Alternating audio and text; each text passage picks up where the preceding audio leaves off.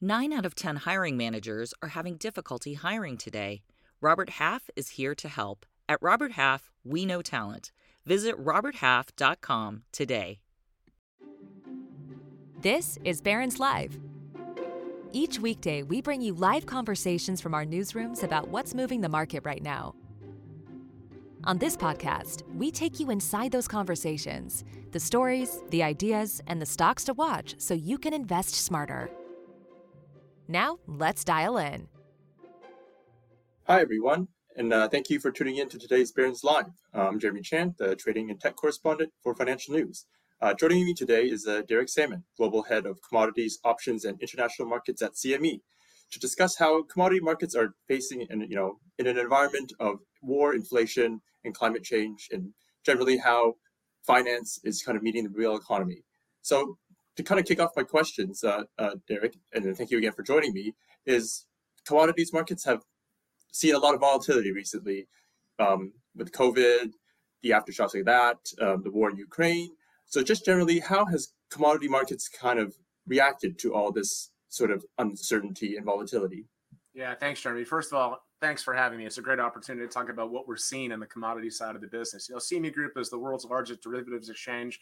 We run diverse asset classes from financial markets like fixed income, um, equities, foreign exchange, all the way through to kind of the real economy uh, products like energy, uh, agricultural products, and metals. And you know, certainly what we saw last year was unprecedented levels of volatility on the heels of COVID, and then somewhat of recovery.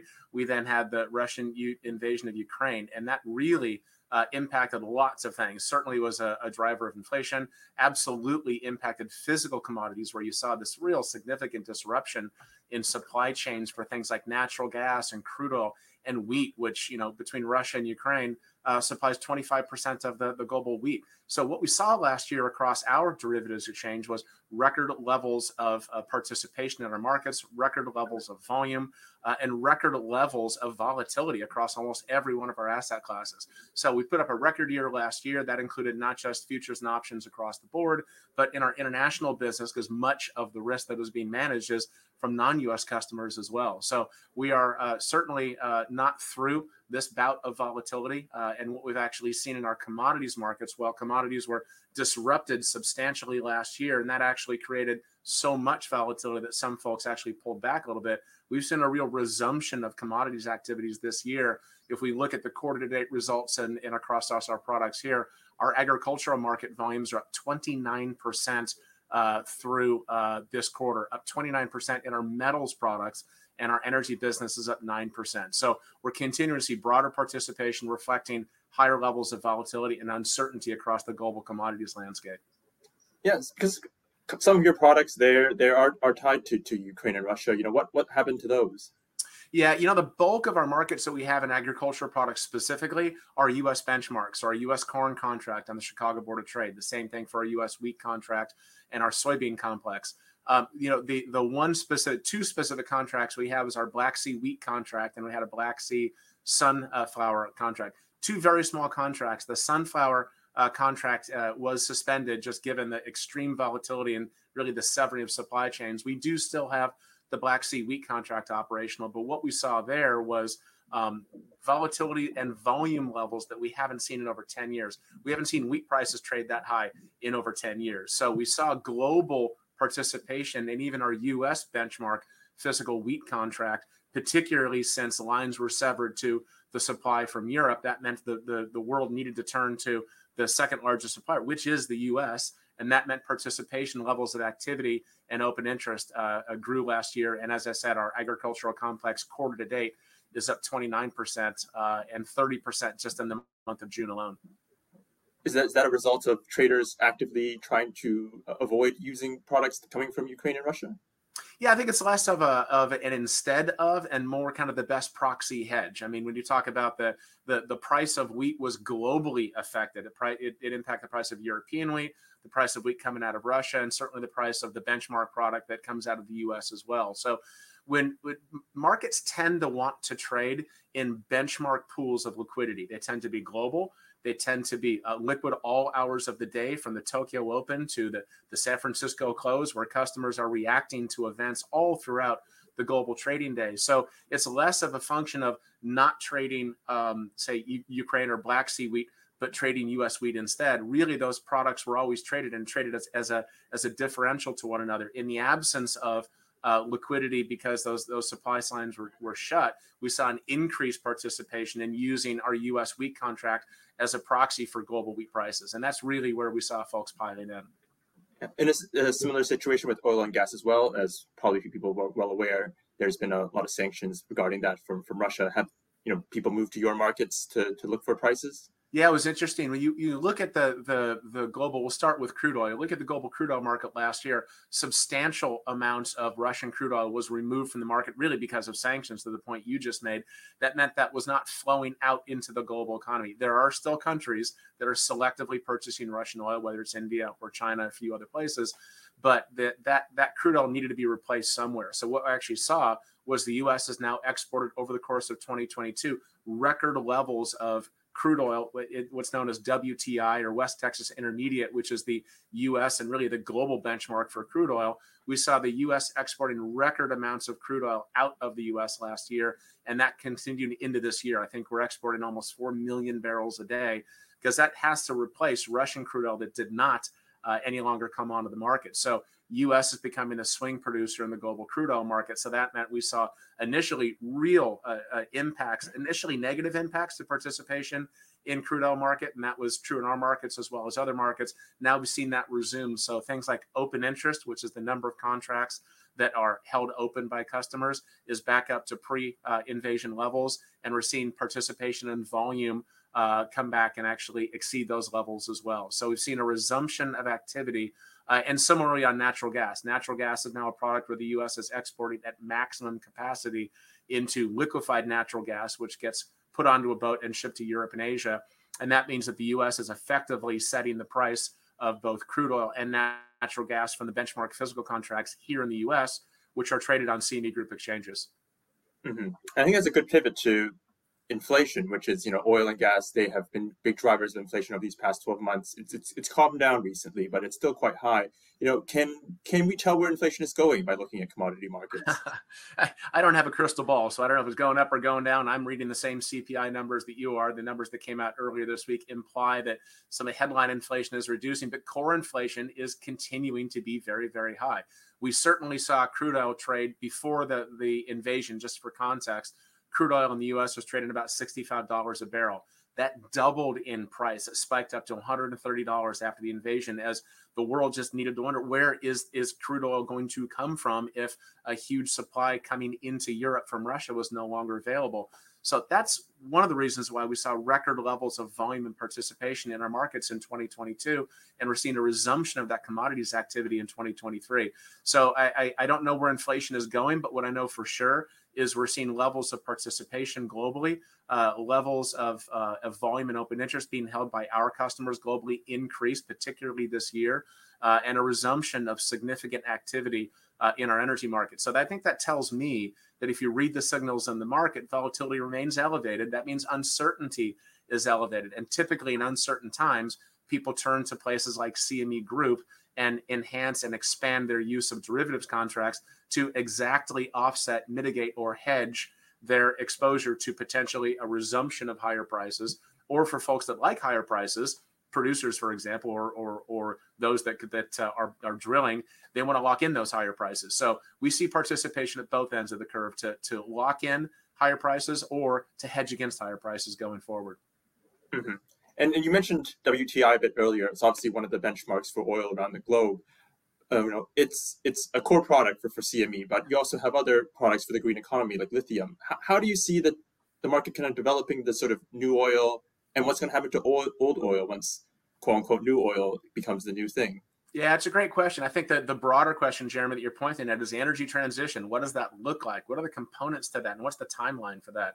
So, as as you mentioned, we we run the the the the, the U.S. benchmark crude oil market in, in the WTI complex, and same thing for our natural gas complex. And the the underlying product there is what's called Henry Hub natural gas, and Henry Hub is the connectivity point for all physical uh, natural gas uh, flows physically through the U.S. Um, and what we're seeing is natural gas is not only today's fuel, uh, it's a transition fuel, but really it's a green fuel of the future as well. So natural gas is a significant part of today's energy story and will continue to be and extend itself into the future and be part of that energy transition and beyond. Um, uh, crude oil as being a fossil fuel product is not going away anytime soon. Uh, we're seeing, as I said, record level or resumption of levels of open interest and volume and participation that tell us if you look at the positions being held out across the curve, they're positions in our futures contracts going out to 2026 and beyond. So the, the market is not pricing in that uh, crude oil disappears anytime soon. In fact, we think this is largely a generational shift. This could be decades before you see a, a real, real uh, uh, pullback in in fossil fuels. That said, we're also working with our customers to build out these frontier markets that today are small but growing, but tomorrow will be central to whether it's electric vehicle production or consumption. So we run the benchmark markets and products like cobalt and lithium, which, as you know, are critical components into battery metals, which are critical components into batteries for EVs, which are going to be over time an increasing proportion of cars on the road. Uh, we also are very actively involved in other markets around uh, copper and steel that are significant components in any infrastructure build that's going to support the energy transition.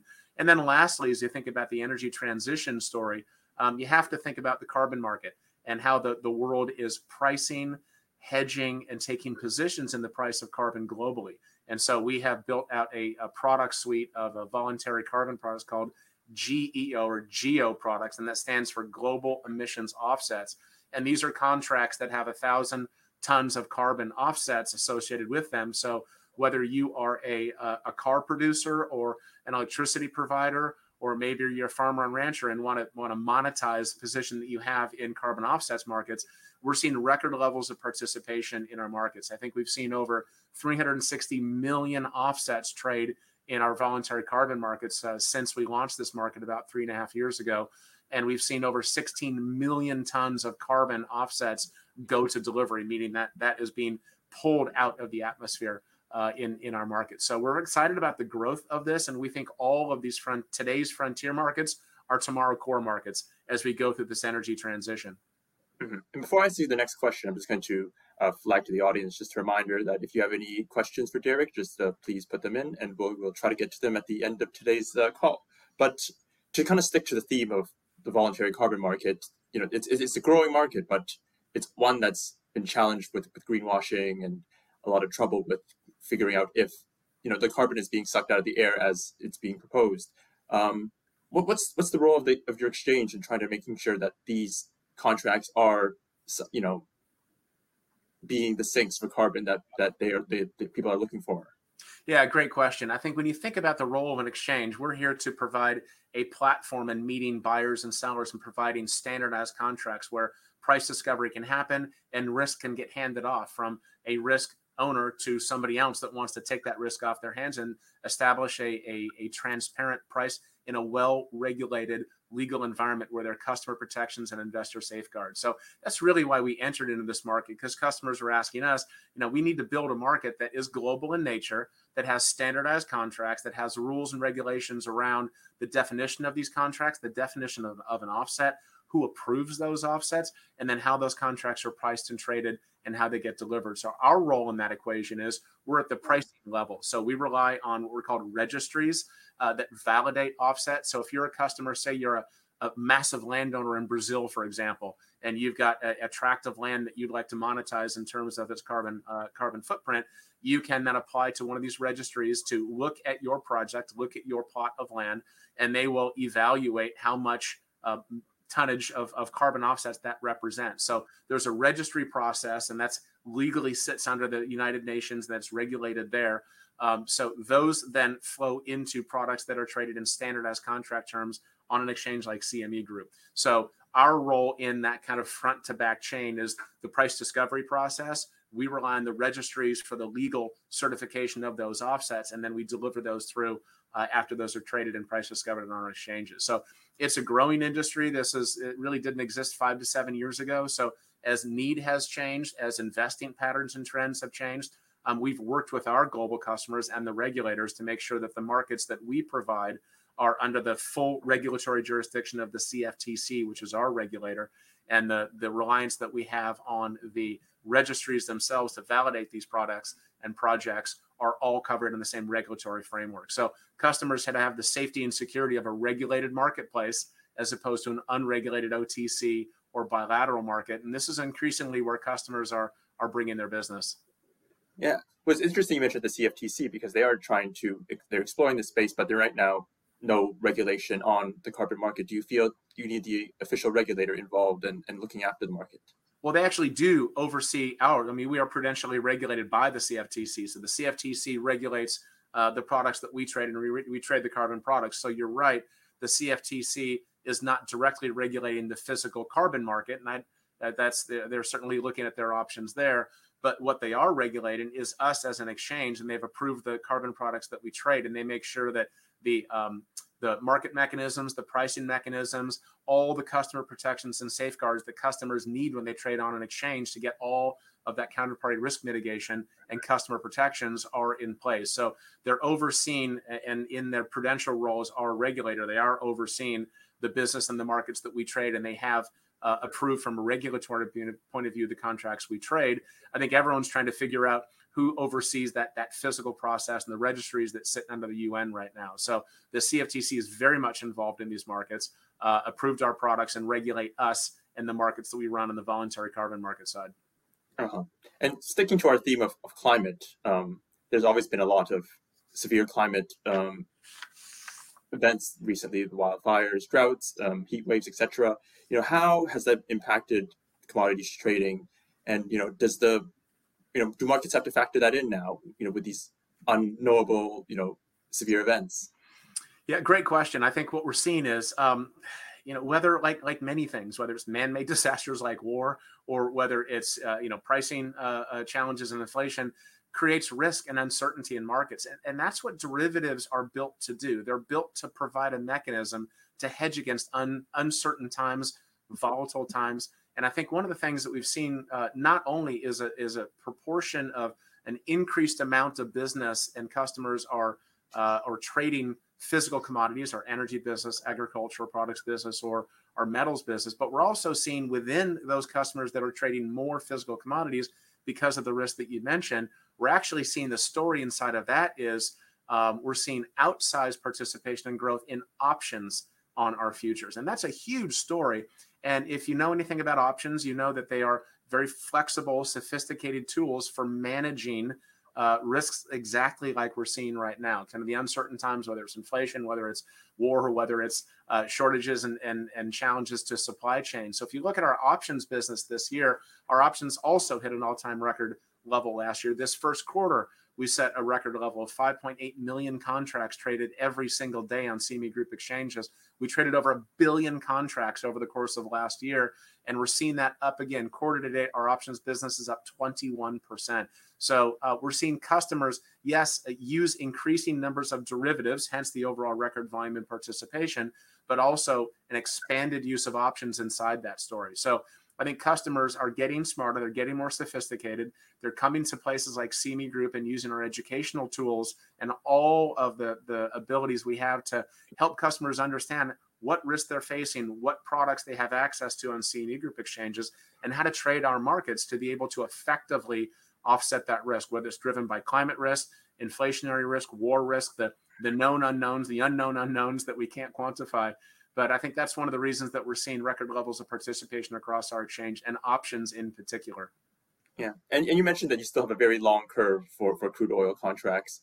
Is, is there any kind of discussion or thoughts on how or when the crude oil may become a smaller and smaller part of CME's business? I, great question. I, I, you know, how long is a piece of string? If, if, if you ask 10 people in the market, you probably get 10 different answers. I think what we are seeing is customers recognize that there's an energy transition and an arc to change that, that takes different, there are different views on whether that arc is three years, 10 years, or 30 years. Um, but this is an important question, tying back to your question earlier around battery metals. Um, you know, battery metals is a relatively new market, and these are relatively narrow places. The places where you mine cobalt and lithium and nickel sulfide and, and other things that are in, important to the energy transition in EVs are not in massive supply. So the world has to determine where is there enough raw materials to support the kind of timeline and transition that people are calling for. So I mean, if you if you look at the customer data that we see and the participation trends and the open interest holdings across the maturity curve, um, there's an expectation that that products like crude oil and natural gas would be around for a very long time. They will be a part of a transition that will take time, but it also be required to know where these underlying new ingredients and products important to EVs are going to come from and how quickly can fossil fuels and internal combustion engines be replaced by EVs and electric vehicles? So it's a mm-hmm. great question. And I think if you follow the trends in our business, uh, we're seeing no reduction in participation. We're seeing an increases in participation. So I think that the the the unknown there and that, that uncertainty in the timeline in itself is a reason why we're seeing more more participation in our markets. Uh-huh. And all that participation is you know producers, consumers. But do you feel that commodities is is open to retail investors with the sort of retail boom in investing?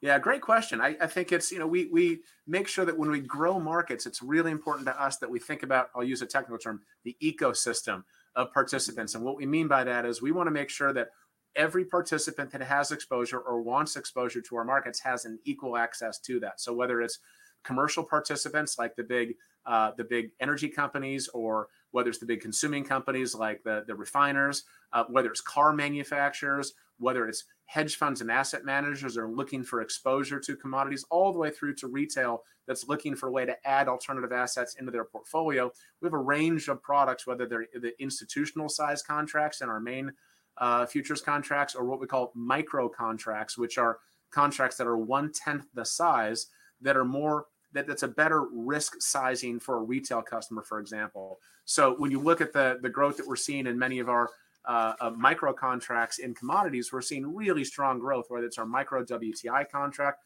our micro silver contract is up 42% this year. Our micro copper contract is up 120% this year. So, uh, long answer to a really good question. And it, the short answer is yes. And we have different products that enable the right sizing of risk appetite to the products they can all trade on CME Group in one benchmark liquidity pool on one global platform that trades 23 and a half hours a day. So no matter what happens in the world, every customer has access to managing their position throughout the day, no matter what happens globally. Uh-huh. And before we get to the audience questions, I just had one more for you. We've talked a lot about the different products CME has, but there is one product that the CME isn't allowed to trade anymore by an act of Congress. I was wondering if you could I guess, share a little bit of the history of the CME on, on that. Yeah, so funny story, and you know I talked about this a little bit before. There's uh, there's the the Onion Futures Act. Back in 1955, there were uh, two uh, traders in the onion market that uh, managed to corner the futures market in onions. Um, they ended up dumping onions into the Chicago River. Bizarrely, they ended up keeping the burlap sacks because both were worth more than the, than the onions combined themselves. So the government stepped in and they banned onion tradings on the back of that. It wasn't a particularly big market at the time, but they banned uh, trading on the back of that. So the reality is uh, that's uh, the regulatory framework under which we operate now. There are very strict rules in place to make sure that none of that kind of cornering of the market is allowed to happen, whether it's rules on our exchange for uh, uh, the size of positions any one customer can accumulate or continually looking at the underlying volatility in markets so that we're raising margins to make sure there's no systemic risk being introduced in trading markets like we do. Uh, and so, great funny story, but it has some real context for how markets operate, how we regulate our markets, and how we are regulated by the CFTC. So there hasn't been an onion event since 1955. There hasn't been an onion contract since 1955, but all our markets uh, are uh, are regarded as the best regulated and best run markets in the world, and that's why we're seeing record levels of participation in CME Group exchanges. Mm-hmm. So it's not something you you believe you'll see again. I don't think onion futures are coming back, but we've got lots of other contracts. We've got weather futures that uh, are, are exploding this year in volume and participation. Back to your question about weather events, uh, we we have uh, contracts that that track differential in in temperatures in six U.S. cities and a couple of European cities. So there are we've we continue to innovate and develop new products that help customers manage through whatever risk they're looking to try to mitigate, or if they're trying to get exposure to a particular asset, they've got the safe, well-regulated, customer-protected way to do that on our exchange. Mm-hmm. Great. And I just want to kind of leave the last five minutes to go through some of the audience questions, and we've had a couple come in. Uh, this one's from Ruling. Uh, what do you see the balance between the supply and demand for the lithium market? Great question. Uh, we're seeing a lot of demand and we're seeing uh, constricted levels of supply. And actually, we've been looking at the cobalt and lithium market for many, many years. But as a regulated exchange, we, we, we, we don't list contracts on underlying physical markets until there's enough uh, price discovery and liquidity in the physical market itself. So, right now, if you actually kind of do a supply demand analysis, not necessarily today, but over the next five to 10 years for how much cobalt and lithium is going to be required to enable the kind of electric vehicle growth over time, there's a lot more demand than there is in today's supply. So the market's trying to equate that. We see that happening. Those prices are set on CME Group exchanges, both for cobalt and lithium. Uh, we're seeing participation not just from the commercial and physical participants, but financial participants that I think is the base of this question, where that price might go. You know, supply and demand. If there's too much demand and not enough supply, price is going to go up. If it's the inverse, is going to go down. So there's a lot of work being done in the space, and we're seeing uh, different kinds of participants seek to take positions. Those that are long are happy to see prices go up. Those that know they'll have future demand for these products are hedging that exposure on our exchange because it's unclear where uh, this supply is going to come from. So I think that's a challenge. I think that's a challenge globally and for nation states as well. But right now, the price of those key uh, components to EV uh, evolution is happening on CME Group exchanges. Mm-hmm. And the next question comes in from Christopher. Are there any products for mitigating risk of countries not hitting future emissions targets? Uh, great question. The answer is is a kind of yes and a kind of no. So there mm-hmm. are the product that I talked about, our global emissions contract or our GEO contract, is a suite of products that are global in nature. So you can have a, uh, an offset in a rainforest in Brazil or a tract of land in Thailand, and if you're a an oil producer in in Texas, uh, you can you can purchase that offset to offset that exposure that might be sitting in a different place in the world and offset that in your U.S. production facility, for example. There are other cap and trade programs in Europe and different states in in the U.S. that are all um, fragmented and small and and where there's a there's an agreed amount of an amount of emissions that can take place and then the regulatory environment says okay trade amongst yourself on, on a fixed amount of, of offset so the the the short answer is yes. The long answer is yes, but it's very fragmented right now. So that's one of the reasons that customers ask us to build a global uh, overall framework for trading carbon that has standardized product terms, so that you've got um, global participants trading the same contract. In fact, over 42% of participation in our geo contracts in the voluntary carbon market is outside the U.S. So a significant participation from non-U.S. customers. So, Christopher, great question. Mm-hmm. And the, the next question is another kind of global question from Anthony. Uh, earlier today, a news report said that China is going to spend billions on new infrastructure uh, spending to, to, stimulate their economy. Uh, how will this impact commodity markets? And is there any kind of particular commodities that are in demand based on this kind of spending? Short answer is yes. It always a build and infrastructure build. Number one always has an impact on copper. Number two always has an impact on steel. Number three always has an impact on on energy prices generally. We saw this in the U.S. when there was a big push towards infrastructure build. Um, the whole EV energy transition story, Jeremy, we talked about before, is part of this. And typically, we would uh, over the last ten years, you'd see every time China would increase their infrastructure, whether it's uh, building new residential or commercial or bridges, you'd see copper rise as a result of that because copper is a key component to any infrastructure build, not just for EVs, but for core infrastructure, as is steel, iron ore. And of course, it takes energy to do that. It takes crude oil to go into asphalt, it takes crude oil and diesel to drive the trucks that will deliver uh, the raw materials to the construction site. So the short answer is yes, more infrastructure build means there's going to be higher demand for fuel higher demand for electricity, higher demand for raw materials to build into infrastructure build. So uh, that will be another reason. And that's one of the reasons why I think you're seeing some inflationary pressures that won't go away because there are infrastructure builds happening here in the US. And the news, I saw the same report this morning uh, to reflate the Chinese economy, really focus on infrastructure, which they've done a number of times. That generally has an upward uh, pressure on price of raw materials, copper uh, probably most directly. Yeah, I think Anthony as another question is, you know, will we see another spike in natural gas prices? Whew, great question. I, th- I think there's, a, and it's interesting that, that Anthony raised that question because the natural gas market, there's a European natural gas market that was really directly and, and painfully impacted as a result of uh, the Russian, the Ukrainian invasion by Russia last year. and it's called the TTF market, and that's basically the, the Dutch marker for European natural gas. Um, given that there were uh, supply chain disruptions and a great deal of uncertainty where that immediate flow was coming from Russia, piped into Europe, into Holland, and priced there, um, you saw a huge spike up in European natural gas. Now, U.S. natural gas priced in um, in dollars here in the U.S., exported in the form of LNG, had a lower level of impact. It didn't spike nearly as high, and it also uh, I, I, think was not as negatively impacted. Now that means that a record level amount, as I said before, of natural gas being exported from U.S. priced on Henry Hub, which is priced here in the U.S., exported out to Europe and Asia to replace that flow that was coming from uh, Russia previously. So, will we see another spike? I, I, I, don't know. Again, I wish I had a crystal ball. I don't. Uh, what I am seeing is the record levels of participation and and certainly resumed levels of volume and open interest in our natural gas contract as well as the European marker and TTF, uh, because more people recognize more risk and more volatility means a greater need for hedging instruments like futures and options on CME Group exchanges. So I don't know if it'll spike again, but customers are increasing their positions. Uh, growth in our natural gas contract continues to grow. So that to me is a reflection of increased uncertainty uh, being mitigated uh, using our futures and options contracts. Uh-huh. And I know we're running out of time, but I will want to get to one last question before we do. Um, with with the sort of green transition, do you see any kind of new metals contracts or other sort of commodities that will be growing over the next couple of years?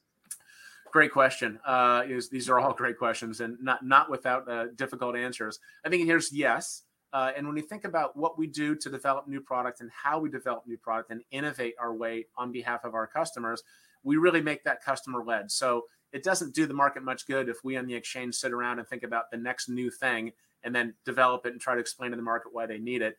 All the successful product development that we've done, including the Geo contract I just mentioned, the contract specification we built for cobalt and lithium as examples, are all led by client demand and customer demand.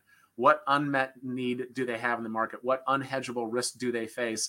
And how can we as an exchange build a product that helps them specifically address and mitigate that risk? So we're looking at a, a, a huge range of new potential products, but we spend a lot of time in that client validation process, talking to physical participants and commercial participants, talking to the people that have the original risk, talking to financial participants, hedge funds and asset managers. Is this a market that would be useful to trade? So it can build that healthy ecosystem that I mentioned before, Jeremy. So um, great question. There's nothing I can share with you today, but I assure you that the track record of success of product developments and innovation that we've developed over the years uh, will continue to be the lifeblood and the DNA of this place. So as markets evolve and as needs change, we're walking right there hand in hand with our customers, building new products to help this market continue to evolve, no matter what risks we face going forward.